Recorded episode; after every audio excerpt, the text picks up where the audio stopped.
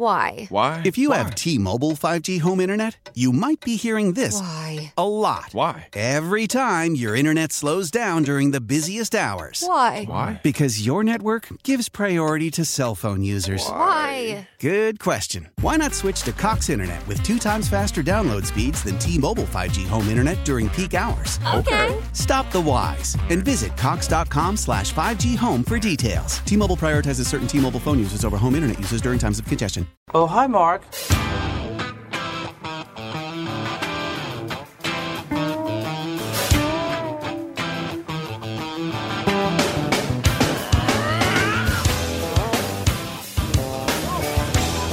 Welcome and welcome back to Saturday Suckage. We now go to the Al Piemonte Ford hotline. Al Piemonte Ford, 500 new and used vehicles to choose from.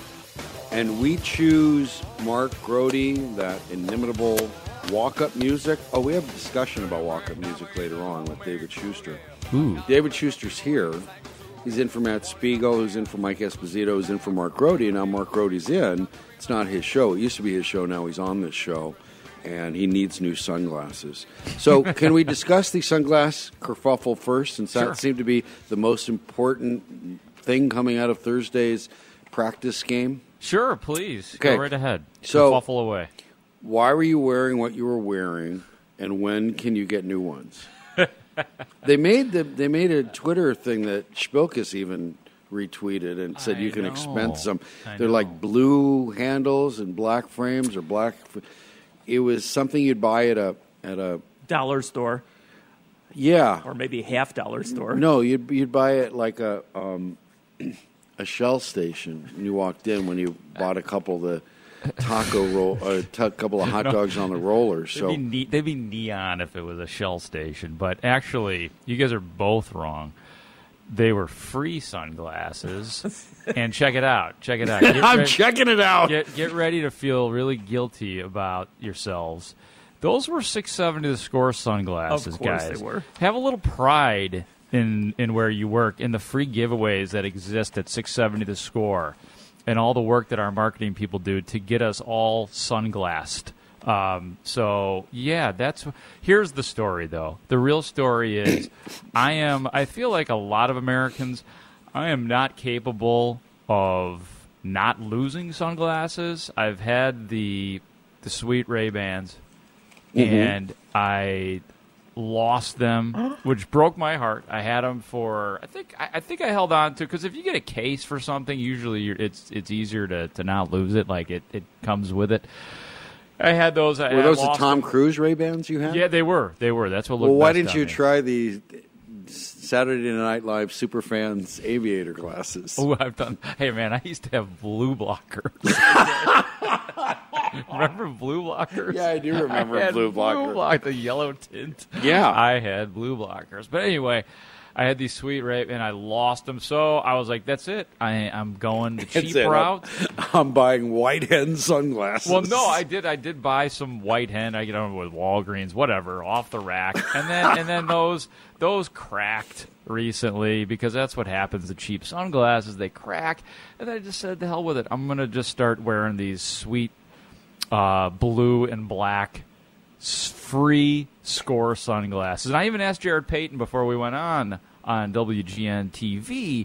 I said, "Is it? I mean, No, that was CLTV Sports was Feed. CLTV? I don't know. I was holding a, a Channel Nine microphone, so I don't know where I was. Yes. Actually, I didn't. I have not seen the visual. Because you were in sunglasses heaven. Yeah, and I I asked JP. I said, "Can I wear this?" He said, "Whatever you feel like, man." It's like Joe Maddon. Hey, man, if it feels sexy, You rock be it. you be you. Yeah, You be, you're yeah, just and Matt being. Nagy says be you. So I was, you know what? I was out there being me. I wasn't trying to impress anybody. And Mark, I got to say, I'm very proud of you because as a fellow reporter, anybody who gets free stuff is great in my book. So you got some free stuff, so you should right. be proud of if yourself. it's if it's free, it's me. I'll take three. That's that's our motto. not just get free stuff, but actually put it to practical use. You know, like make it a in a, a very important Sure. part of my my Mark- wardrobe. that Mark night. mark the meme. Yeah, Yeah. that's it.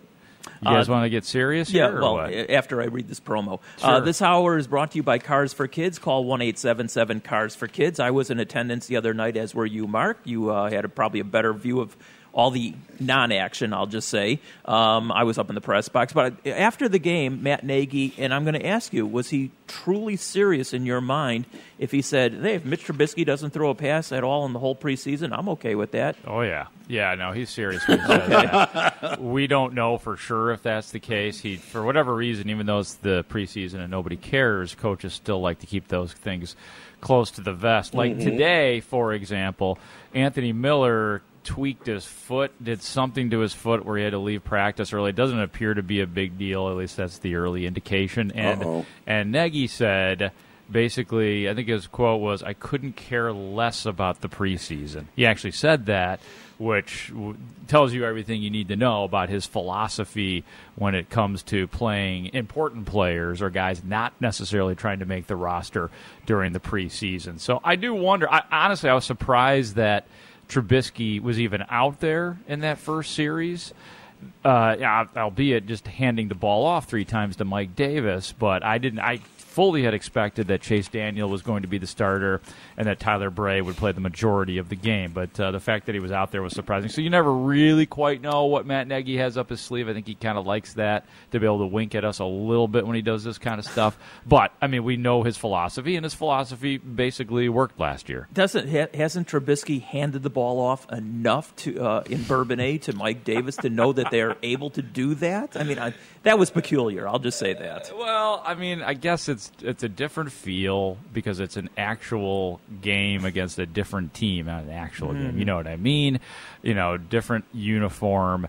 You're at Soldier Field just to maybe get just a little. I mean, it's not like Trubisky's been around for ten years, you know. So just to get a small feel for the offensive line and you know Mike Davis is new so I don't know maybe I'm just making stuff up right now You are. but uh, I think but- the game day. I think for players, some players, the game day routine, going through that actual, get up, got out of bed, drag a comb across your head. But Very the whole idea of of going through that game day routine, uh, everything except the Toradol shot, I guess, and getting dressed and getting out on the field and going through all of that with the uh, shoulder big boy shoulder pads on and playing big boy American football. Well, I think That's Trub- part of it for three plays, and then Well- you're good. We we're not allow- he- allowing you on the he's field. He's in mid-season form, handing the ball off to Mike Davis. no, he's not. Onward, upward. Is he in midseason form? What did he do? And let's we'll get to the we'll pay off the tease about Montgomery later, but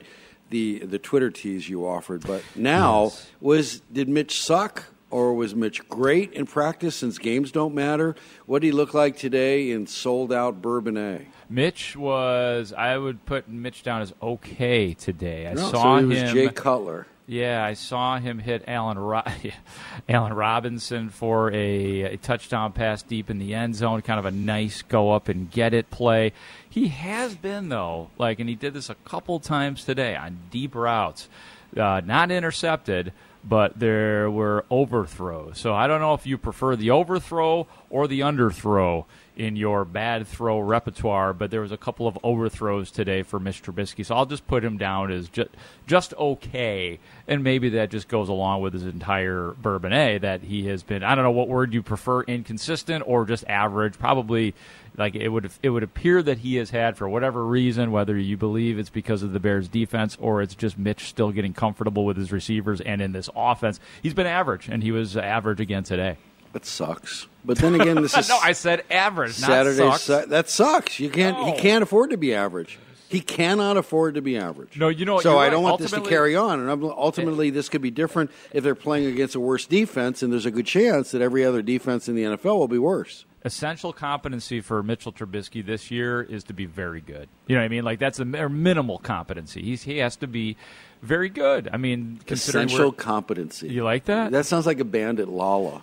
Ooh, it does. Yeah. They might have been on one of the small stages. He's Mark. Grote. I'm Steve Rosenblum, and this is David Schuster over here. Yeah. And we're on Saturday. But no, Suckage. you're right. You're right, man. I mean, like he, considering where he's drafted, considering the the way this offense is built, that it is built around a quarterback. I mean, Mm-hmm. this is this is we are not living in the, you know, Walter Payton is not walking through that door. That's not the the type of offense that is run these days. It is about the man passing the football, and considering where, where he was drafted and all of that, and all the the weapons that they have supplied him. I agree with you. Yes, Trubisky has to be to be very good, and you can't keep. I think the defense is going to be really good again this year, and maybe we'll even get to use the word elite again. But even you know, at the very beginning of Bourbonnais, somebody said it on the offense that they can't keep on depending on the, the defense to bail them out. And the defense bailed the Bears offense out a lot. They're they're nowhere close to 12 and 4 last year without what the defense did. So they, the offense needs to catch up to some degree. It doesn't have to be at the exact same level as the defense, but I think that it's got to be very good this year. The bigger question is I, I think the defense can be just as good in certain numbers the, the toughest number I think to match will be the 36 takeaways yes. and the number that he turned into touchdowns. And we saw that with Khalil Mack. Just he was like a playing his own video game against Aaron Rodgers in the, in the first half, anyways. And then everybody got tired and went to sleep, and the Packers waxed them in the second half. But that's the toughest number, and I don't know what you think of that, matching that number, and how do they remain great while not reaching that number? Yeah, 36 takeaways, mm-hmm. a couple of them pick sixes, obviously. Um, I, I, agree. I think that there is a degree of luck that exists in in interceptions and in turnovers. We we know when it's forced, and we know when a guy is just getting an absolute gift. And I bet you, you could probably look at about half of those takeaways, and probably half of them were gifts. I mean, there is something to be said too of, of these players being in the right place at the right time. So we'll give them some of that credit. Uh, but yeah, no, you can't depend on that. They had 50 sacks last year as well. I mean, there was a lot of things that went exactly right for the defense. You also weren't going up against a whole lot of sturdy offenses last year because of the schedule that you played. Um, you know, but I, you also look at this team, and I think that it, there is some. I always like to use the word legitimacy. Like, there's not a lot of guys that were Pro Bowlers or All Pros last year, where except for maybe a couple guys on the offense that were alternates on the on the Pro Bowl, where you look at it and say, well, that's just a fluke year, that's a career year, that's never going to happen again. You know, I, I think that like what Eddie Jackson did was pretty legitimate. I think that somebody like Roquan Smith, who was not a Pro Bowler last year, is a guy that's that has star power, that he's that he's on the rise. And I guess that's my bigger point is that even though you had guys last year, like with the seven interceptions by Kyle Fuller, the six by Eddie Jackson, uh, 12 and a half sacks for Khalil Mack, the the 12 tackles for loss for Akiem Hicks, you got all those guys.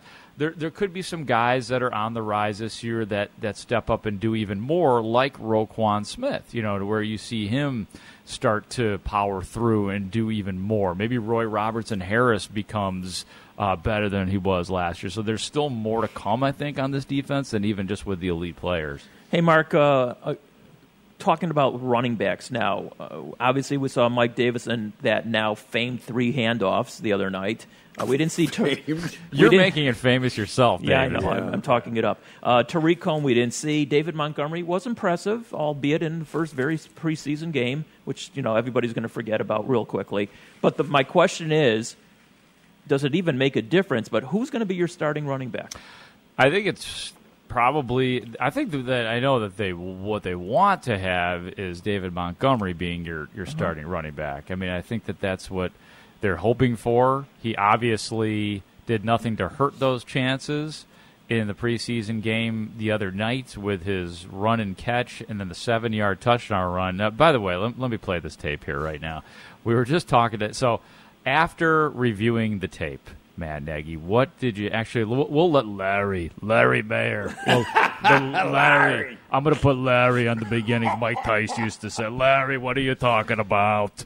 Larry, ask your question. Go. You're watching tape of the touchdown run by David Montgomery. What, what were your thoughts on that play? Yeah, it was good. It was okay. You guys were like blowing up like it was some great run. It was just average. It was it was good. You know, jeez, huh? We were talking about Larry. Yeah, he thumped them a little bit yeah, I was we were we were, we were liking that, but um, man, I pumped him up a little bit the other night, and I got pumped brakes on him a little bit. It was an average run. Look at that. So you know Nagy. what? He and Matt Nagy knows he started this. Don't start blaming the media for you know you guys blew it up. You did. He did it. This guy's got special DNA. He was looking at Jarrett Payton and he was going to invoke oh, Walter's right. name. Shut up, Matt Nagy. You started it. You're right. Don't blame the media. You know what? We call You're you. Right. We, you know what? Everybody BS detector went off. Ah, you lose. Matt, you're right. Go to your that- room. I think I think you're absolutely right. But this, I think this was a head coach trying to bring a rookie down to size a little bit, saying, Yeah, you know, well, like then he I shouldn't have can't- started it. Yeah, you're right. You're right. I didn't even think about the Walter Payton thing and the Jarrett Payton thing. Uh, absolutely. So there's his thoughts on that. And then uh, one very important thing today in practice too, Trey Burton was back for some stretch and warm up and individual drills, and then he ended up watching the rest of practice from the sidelines. He's missed several practices. Obviously, didn't play an inch in the game. The other night, he has um, had, you know, he had the sports hernia surgery in the off season. The first question that I asked him is, was this a setback? No, it was just uh, just to get back to where I need to be. I was a little sore, um, and just getting back to where you know I felt like I was comfortable. Do you feel like you're at that point now? Or you- Larry, for sure. Did it help you? A lot, definitely helped me a lot. I didn't have much time before camp to train, and so now I'm you know kind of mixing a little bit of that in there right, in right now, and um, feeling better. Trey, what's the balance? Because you obviously want to practice as much as you can. But Yeah. Most important is week one in terms of. Is that why you kind of was it hard for you to take this time off? Man, it's been really frustrating. You know, uh, I want to be out there with the guys. Um, I can't stand sitting on the sideline and not playing, and so uh, it's really, really been frustrating from that standpoint. But I know there's a bigger picture in mind. We know how much Matt Nagy likes to protect and make sure you guys in the preseason are okay. How important is playing time during these upcoming preseason games for you to fully get on, or is that going to come slowly as well? You asking if ask, asking How, much, time? how important is it for you to be on the field in the, preseason, the next couple of preseason games to start getting all that time again? Not important at all. I've played this is my sixth year in the league, so I understand you know kind of what um, goes on and how to make it work. So I don't think it's as important as as a younger guy who hasn't played in the league before. Yeah, so scratch him off the preseason playing time list too. Uh, We're done with that guy. So I don't know. What do you guys think of that? I think the preseason is meaningless since the coach and the players and nobody really cares about it. Why do they even have it at this point? Because it's a money grab. No, then you- why don't you- they have the 18 games? They're going to eventually. It's going to happen. They're going to have the 18 games. We I have don't to get back when. to that. I got a text All about right, go that. ahead. Go Somebody's no. We'll, we'll get back no, to that. I was going to ask you guys what you guys thought about not necessarily him not playing in the preseason. I mean, even No, if not he's playing in the postseason was worse. That, that was worse. Definitely. What did you think about what he said? Are you guys cool with the, the lingering issues from the the sports hernia surgery? Because everybody's been so worried about Trey Burton and what's going on, and uh, do you buy everything? I, yeah, I you have to trust him. If not, whatever whatever he is, he is. He either plays or does. September fifth, he plays or he doesn't. Yeah, and that's the he, idea, If he to have him doesn't, you there. get an answer and make of that what it is. But I, I don't I don't need to to load my pants or soil them at all, waiting for you know guessing along the way. Good. He's going to play or he doesn't. And the only thing I would ask is that Matt Nagy doesn't stay married to a, to a game plan that works around Trey Burton when Trey Burton's not there. You have nobody else who matches what he can do. Change your game plan. That was awful. That was that's part of what happened in that playoff game. It's sticking with that game plan and those plays that were called. They should have had Trey Burton. It looked like Joe Maddon refusing to coach the game, manage the game in front of him in game seven, and just forcing himself to stay with the script. And I didn't like that. I think that the the game plan on September fifth will be to- Mitch centric. Well, it'll be Mitch centric, and I think it'll be Allen Robinson centric too. Yay. I really do. I think that there's going to be a. I think there's going to be a lot of that this year. A lot. Will I think it- Allen Robinson's going to have a thousand yards. Like I just like just watching Bourbonnais and seeing what they've been trying to do. I think there's. I think that Allen Robinson will be featured a ton. What about your guy JF3? Let's get to him before we go. I know Jay, I got you- nothing on JF three today, other than his, he's JF three. You know, he's he's John it? Franklin the third. He didn't, uh, Steve. He didn't flash today. You know, I didn't have I didn't have any great highlights from it. Maybe maybe I was you know trying too hard because of the pressure you put on me in your tweet um, about my guy. He is your JF3. guy. He you is, said he was your guy. Uh, well, you should have seen. I him wanted you to have a chance to brag about your He, guy. he was running hard out there. He was man. He was. At least you didn't have Ian Bunting as your guy because he's going to get a quarterback killed. Well, actually, now that's another thing. Before I go, I will tell you this: that Matt Nagy said that that was not his fault. That that was Chase Daniels' fault. Okay, well, we don't know if the coach is telling the truth. Football coaches lie. Well- they, they they made a career. Some have No, made you're career right. out of it. You're right, but why would he lie about that? Like he, he's going to put it on Chase Dan, his, his one of his friends. Like Chase Daniel's a friend of his, not just his backup quarterback. Okay. Like, All right. Well, then, I mean, then it wasn't saying, Ian Bunting's fault. Yeah, that's that that's Chase what he said. Daniel I, I. I'll actually send you the tape. You guys might want to get that going because it's it's a it's a good little give and take with Hub Arkush because yeah, he was Matt was like being real specific and pointed with Hub. So um, check that out. I'm trying to think if I got anything else. Any- Did he any- appreciate? Did he appreciate Ron Rivera icing his kicker for him? Did he? Did he Did comment not on that talk- at any time? Talk the last about couple that. days? I, I kind of appreciated it though. If, I if, love Chico doing a solid for his if, former if- organization. you think he was being serious about that? Yes. Like that he was actually he knew what was. I mean, I know I know he knows what's going on, but do you think he was really doing a solid? Why would he do a solid for the Bears? Because Really? you always want to keep your employment options open. Oh, okay. All right. That's Yeah. a good point because Because Pagano. Lovie's, Lovie's not here. He can come back. It's safe. that's, that's Any any point. new kickers in camp today? No, no, it's still Kevin uh, Butler showed up with two new hips. yeah, Robbie Gould not walking through Not that walking door No. unless All right. they pull off a blockbuster trade. So, Okay. All right. guys, uh, what do you guys got coming up? Uh, we have Melissa Isaacson who wrote a really touching book uh, called State. About Whoa, you guys are having a real journalist on I know we have. We thought Saturday Suckage was just going to be the usual full gainer into the sewage, and now we're really going to have to suck harder because Wow. Clean it Missy's up, gonna. Missy's going to come in here with her graceful storytelling and and terrific repertorial skills and poignancy. And I mean, yeah, I'm, but I'm- your, your questions will still suck. I'm Yeah. teared up on the first page of her book. It's she played on the 1979 Niles West girls team that won the state title and beat Jackie Joyner's team along the way. And this is it from 1979. Here we are in 2019, and she wrote a wonderful book. And so we're having her on talk about it. Hopefully, we could sell some books for her. Uh, and then we'll get back to sucking. Sully will be on at the top of the hour. He'll, he'll talk some Cubs and the, the fact that they're five, six, seven hitters left 100 men on base and went 0 for everything. so, yeah, we'll get that back to that. All right, guys, have a wonderful Saturday and uh, What's hey, it, one more day down there, Mark? Yeah, tomorrow is it, man. We all graduate tomorrow. I'm actually I'm in my dorm room right now. I've got laundry going on down the hall, so I really feel like I'm in college right now. It is just amazing. It really is. I'm going to go get my box of lunch in a little bit too. Yeah, you Have do fun. that. You you have a great time. And See then you it'll be guys. The Bourbonnais 500. Mark Larry, Brody. Larry, goodbye. But doing his Mike Tyson on the way out. And uh, there you go. So we will uh, take a break. We have, um, you know, we were supposed to have. I, I talked about Missy coming up and at twelve forty, and Paul Sullivan at one, and we'll do transition with Julie and Maggie at one forty. But we tried to schedule another guest for David, so we'll talk about walk up music. You, you just won't Missy's already worried about getting kidded about her walk up music. But your walk up music, David, was a guest question this week, and it's an anniversary of something else. It's nobody's walk up music, but it's worthwhile bringing up.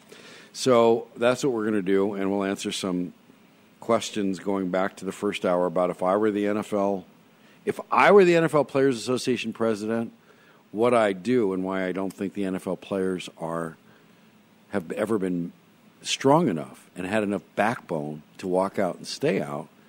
And a texture offers a legitimate reason why they haven't, and I'll tell you why that's wrong. Rosenblum, Schuster, Saturday Suckage. We're trying to get it all in. We're trying to get ahead of steam before Missy comes in with her professionalism. Chicago Sports Radio 670 The Score. Why? Why? If you have T-Mobile 5G home internet, you might be hearing this Why? a lot. Why? Every time your internet slows down during the busiest hours. Why? Why? Because your network gives priority to cell phone users. Why? Good question. Why not switch to Cox Internet with two times faster download speeds than T-Mobile 5G home internet during peak hours? Okay. Stop the whys and visit cox.com slash 5G home for details. T-Mobile prioritizes certain T-Mobile phone users over home internet users during times of congestion. Uh,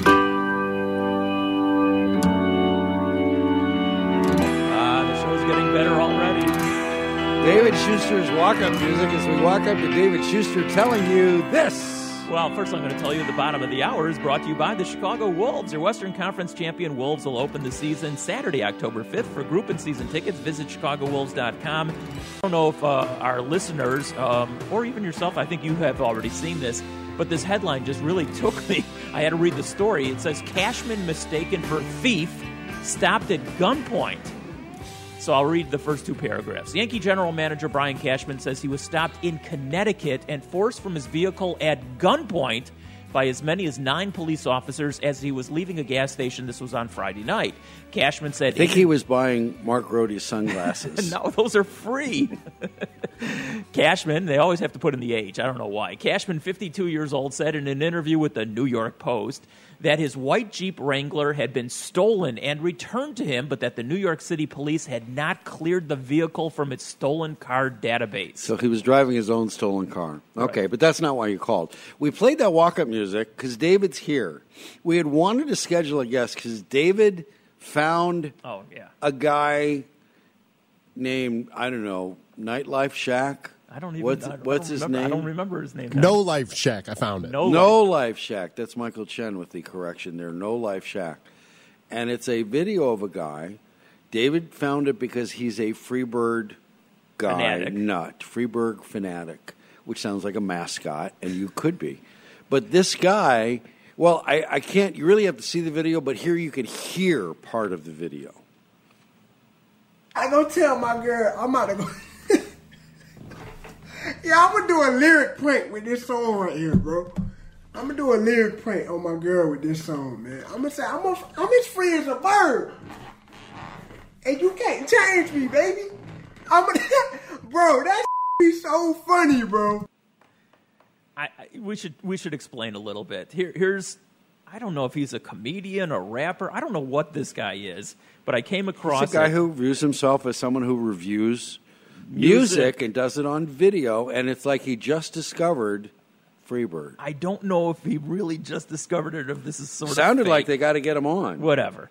So he's listening to Freebird from Lynyrd Skynyrd for the first time, and it's blowing his mind, so to speak. And And like he wants to get him on the show, not knowing that. like we wanted to get him on this show. yes. Um, well, but Lynyrd Skynyrd had a better reason. It's dead. this guy was just we don't know. Anyways, it it apparently the video was done several months ago and then reposted recently Right. by Lynyrd Skynyrd's Facebook page. Right. And so then it gained new life. When we wanted to get the guy on, do you do you realize? But somebody reacting to Lynyrd Skynyrd from what 72, 73? Isn't that when Freebird was? Uh, yeah, probably. Uh, I don't okay. know. I'm not good on years. And he was just knocked over by I'm freezing bird, baby. Yeah, he was really reading into the interpretation of the lyrics, but then the music really blows him away, as it does anybody who loves that kind of music. That's right. And that's perfect for the Wake and Bake show. So, 50 years ago today, or no, 50 years ago Thursday, the cover for Abbey Road was shot. That's that's a thing. Go ahead, look it up, kid. Uh, The the Beatles. Ask your parents. Um, so that was that. And here's something we talked about earlier in the first hour about the uh, NFL Players Association and just how I, I just think they're lame. I just think they they're doing a lousy job. We're talking about the NFL wanting to eliminate preseason games because they know it's, it's it's a big money grab, but it's even for it's embarrassing for the NFL, which is really saying something for those people. And what they want are two extra regular season games because there's money. more money, Much more and money. they will add a layer of playoffs. And the players are, and and the players are saying it's just too much for your body, which is a negotiating stance, because the players don't believe that for a minute. It's a, it, it better be a negotiating stance. And the NFL said, okay, well, we'll play 18 games. You only have to play 16, which is really stupid because then this whole team concept is blown up. But I said I would make a number of things. I would say the NFL players don't have the backbone to stay out for as long as it takes, just like baseball players did, to get what they want to be the stronger union. And a, and a texter made the point that the reason they don't have the backbone is because of lack of guaranteed money, which means a lockout may result in a loss of money that they're owed. The 708 texter. And I understand that point. But as with all negotiations, everything is negotiable, including you don't lose guaranteed time, you don't lose guaranteed money. Those contracts stay. That's, that's part of coming back and coming to an agreement. So what I had said was I would I, the first thing I do is get guaranteed contracts and guaranteed 75 player rosters. and you stay out for as long as you need to stay out if you're the NFL players, and your guaranteed money's still going to be guaranteed. Your service time will still be guaranteed. That's something you can negotiate. The NFL owners want it so badly, so badly. They see all that green. They're as greedy as they're they're in the top the one percent of the one percent of greedy people, and they own that, and they just think they're they're they're the boss, and you stand up to them because you're the show. If you're the players, there's no game without you, and the NFL players have to believe that, and then make the owners believe that eventually the actuaries on both sides, the players and the owners, will figure out, you know, is it uh, financially equitable for them to have 18 games if you're the players, for the player, for the owners to, you know, expand the rosters to 75 and whatever other concessions the bottom line, as my father always told me, the bottom line is the bottom line. And eventually, both sides will figure it out. Eventually, there will be an 18 game schedule. By the way, this segment has been brought to you by Subway. Subway restaurants feature a different 6 inch sub for $3.79 every day. Subway, make it what you want at participating restaurants. Additional charge for extras, plus applicable tax. No additional discounts or coupons may be applied. We'll take a break when we come back. Melissa Isaacson, you may have known her from the Chicago Tribune. She uh, teaches at Northwestern. She has written a book. It's called State. You can buy it on Amazon like I did. It's a story of the 1979 Niles West girls basketball team that won the state title. She's done a terrific job, and I was teary from the first page. So I'm glad it has a happy ending, so I'm going to yell at her for making me cry on the first page. Rosenbloom and Schuster, Chicago Sports Radio 670 The Score. Celebrate and save at Ashley's anniversary sale with hot buys, your choice of colors starting at just $3.99. Ashley Sleep mattresses starting at $2.50. Plus, receive a free adjustable base with select mattress purchases and shop top mattress brands like Stearns and Foster, Tempur-Pedic, Purple, and Beautyrest Black with 60 month special financing. Only at Ashley. Subject to credit approval. No minimum purchase required. Minimum monthly payment, down payment, tax, and delivery may be required. See store for details.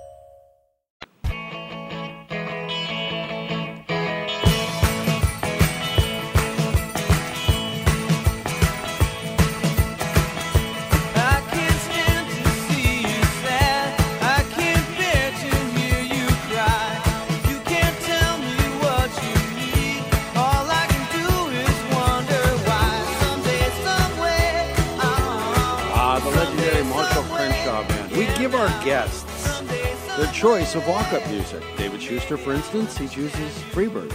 Mark Grote, you heard, chooses Dirty Frank. Our next guest, joining us on the Al Piemonte Ford hotline, Al Piemonte Ford, 500 new and used vehicles to choose from. Melissa Isaacson chose Marshall Crenshaw. Someday, some way. Someday, some way, a book got written, Melissa. That, that just brought me so many memories, not of high school though, but of my first job and drunken evenings in Cocoa, Florida. So I'm not sure why I picked that, but other than the fact that they were very happy drunken memories. So yeah. I was was worried. fun. I was worried that knowing you wrote a book about being the awkward high school child Yeah. in the '70s, I was worried we were going to hear Barry Manilow. And you well could have. Yeah. It, I mean, really, thank it was you. just kind of, yeah. Thank you for a spasm of discipline. I ran into my friend Melissa Isaacson last Sunday at a while having breakfast with Alta Cockers at a place I won't name because then everybody will go there and we don't want that. And No. she has written this book called State. It is a touching account. It is a thorough account. It is a wonderfully reported, well told story of a team on which Melissa played, the girls' high school basketball team at Niles West, winning the 1979 state title. And I was tearing up on page one. It wasn't even page one of the book, it was like the, the, the prologue. Please share with the class why I teared up. Because you're just incredibly just sensitive. Is that? Do you think that's Tell is that them- enough? That, was that what you were looking for? Tell no? them what you wrote. What was the nexus Okay. of why you Yeah, no, op- no. the way the book I- opens? the book really the reason I wrote it was the night of our 25th reunion, which was 50, 15 years ago, our the 25th reunion of our state title. Um, and it happened to coincide, sadly, uh, my parents' final stages of Alzheimer's. They both had Alzheimer's, and so um, my father was uh, with the hospice nurse, and and she was telling me that you need to give patients in the last days sometimes permission to die.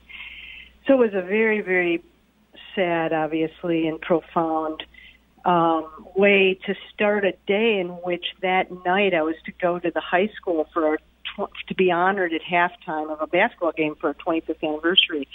And I was wondering what the hell I was doing. You know, what am I doing going there? And it, and so what it triggered was was this incredible wash of memories um, interacting with my parents and then eventually going that night and having my teammates tell me I have to tell our story. And um, they probably didn't mean wait 15 years for it to come out, but they did say you have to tell our story. And our story is so multi-tiered, so multi-level that um, it it became through the course of my reporting. I did not know that night really what our story was, and I would learn over the course of my reporting that it was so many things that we didn't know in high school, but that I learned as an adult. So it was just an incredible experience, kind of, you know, reporting on it and writing it and reliving it. Our guest is Melissa Isaacson. You might know her from the Tribune. You might have taken her writer her journalism boot camp course at Northwestern. She's written a book called State. Buy it on Amazon, like I did. I want to get to also part of the prologue was a hysterical exchange with Becky Schnell. So the story behind this, and then you wondered in a very girlish way, as you're you've both turned into women. What's the Yeah. story behind Becky Schnell? Because I think it's really important to why this story got told. Absolutely, yeah. So the first person I spoke to uh, when I decided to really, in earnest, start reporting the book was Becky Schnell, who was a 14-year-old freshman when I was a senior, and we won the state championship. And and there's there's wonderful backstories about about Becky and moving stories about Becky, but she. Um, Essentially, was the one who kind of bumped me out of the regular rotation. I had been a starter every year until my senior year, and Barbat Savas rightfully became a starter, and Becky was a sixth man, and she was terrific. And so I resented her in on some level because I knew, as did others, that she lived in the Niles East district, not Niles West. So I always sort of wondered, like, well, what the hell? You know, what's going on? Why is she? Why is she even at our school? You know, um, in my in my dark days of you know being mean. So um, I the first question I asked Becky in that girlish way that you probably mean when we got together was Becky, was I mean to you? Because I love had that question, Missy. I, had- I had mean thoughts, and so she was like, "Are you kidding? No, don't you remember how much fun we had and how much we laughed and and I loved you?" And and so uh, I was relieved that I was not mean. But then I, uh, you know, immediately jumped on her and said, "What what was the deal? You know, how did you?" I assumed her father was a teacher in the district, and I assumed he pulled some strings to get her into West, and I had no idea. And she looked at me really solemnly, and I, I swear I get chills every time I tell this because I could picture being with her, and it just I want to cry almost. And she leaned across the table, and and I kind of leaned over with her, and she goes, "Miss," she goes, "You didn't know?" And I said, "No." What? She said, "Missy, basketball saved me," and that became the jumping off part of the book, and and how it saved her um, was what was going on in her house, and there was very good reasons why she ended up at West, and and it made me explore deeper the things that I didn't know, which is so much because when you're when you're a kid, you're you're you know by definition very self-absorbed at that age, and so uh, in discovering sort of that the world was going on around us, and and I don't know if you guys had parents like me, but my mother was always like, you never know what goes on behind closed doors Sure. and you weren't supposed to know. You know, the neighbors had things; they were divorced or whatever, and we'd whisper they got divorced. You know, and uh, it wasn't our business. And now, of course, everything's an open book, and, and that just It's doesn't. all on Twitter, anymore. Missy.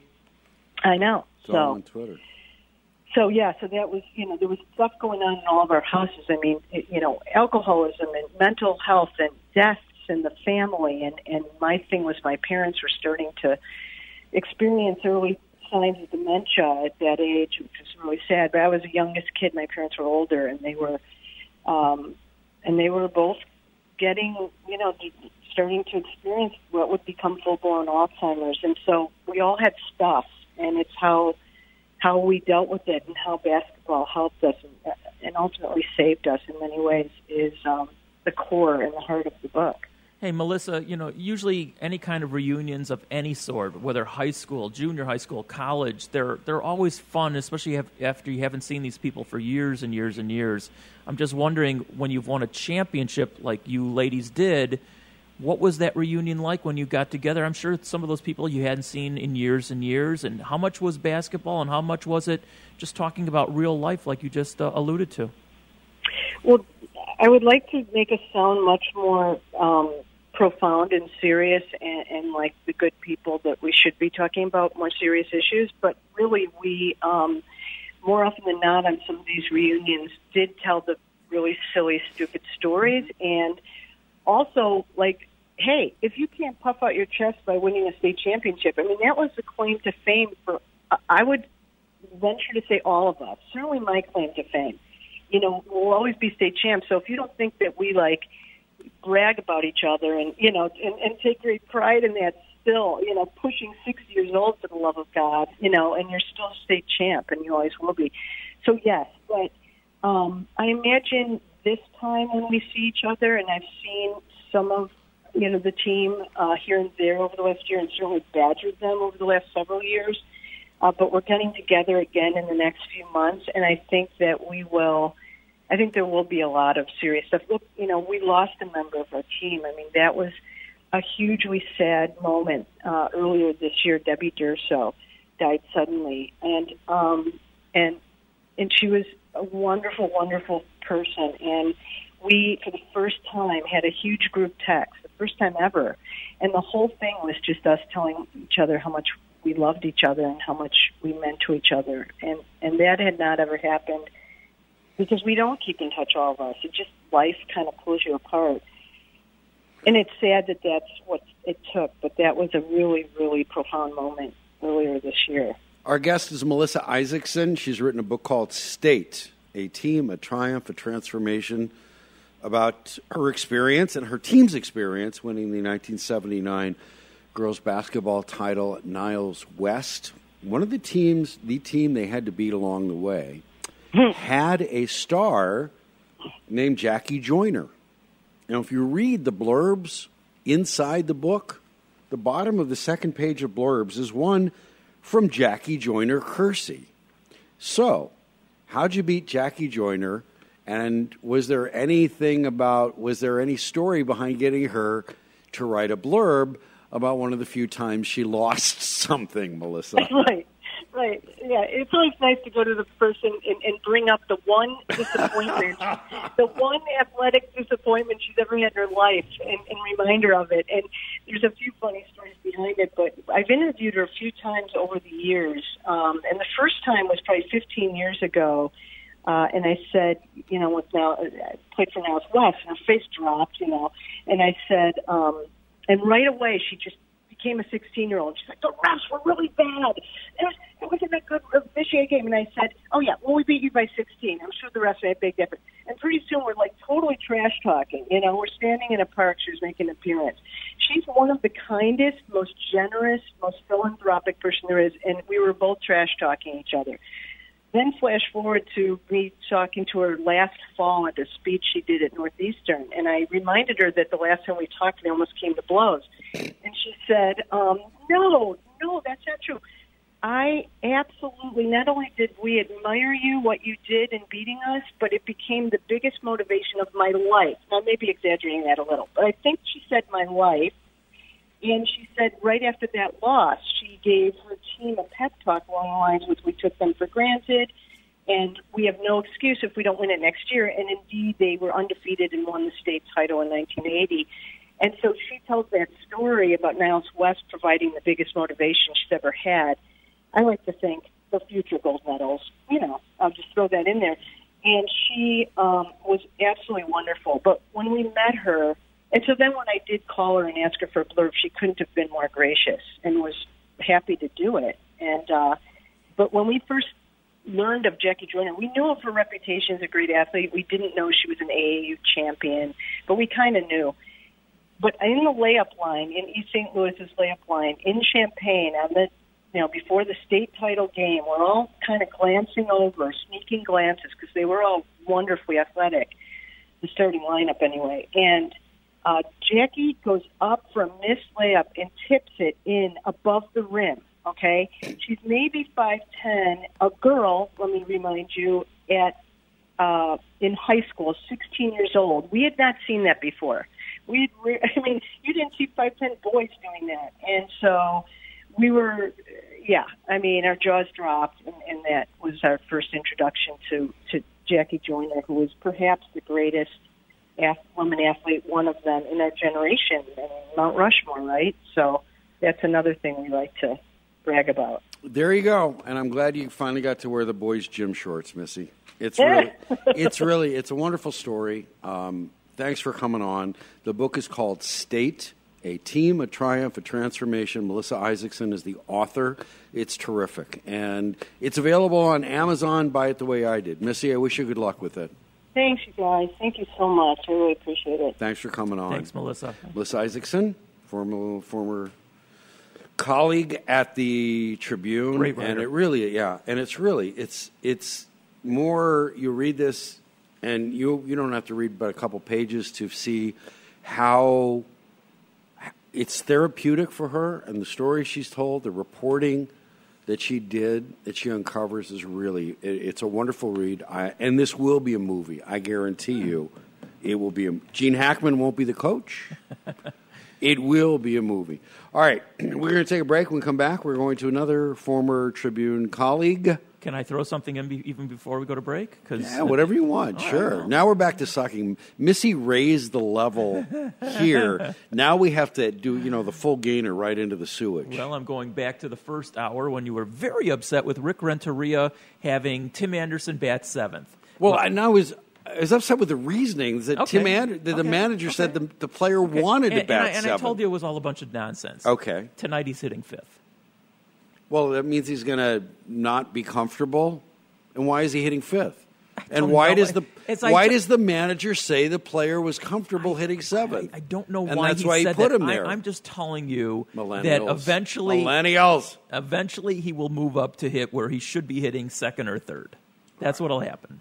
and eventually we will descend to the proper layers of suckage, which we have. We already have. We run through stop signs and everything. He's Schuster. I'm Rosenbloom. It's Saturday Suckage. Chicago Sports Radio 670 The Score. Why? Why? If you have T-Mobile 5G home internet, you might be hearing this Why? a lot. Why? Every time your internet slows down during the busiest hours. Why? Why? Because your network gives priority to cell phone users. Why? Good question. Why not switch to Cox Internet with two times faster download speeds than T-Mobile 5G home internet during peak hours? Okay. Stop the whys and visit cox.com slash 5G home for details. T-Mobile prioritizes certain T-Mobile phone users over home internet users during times of congestion.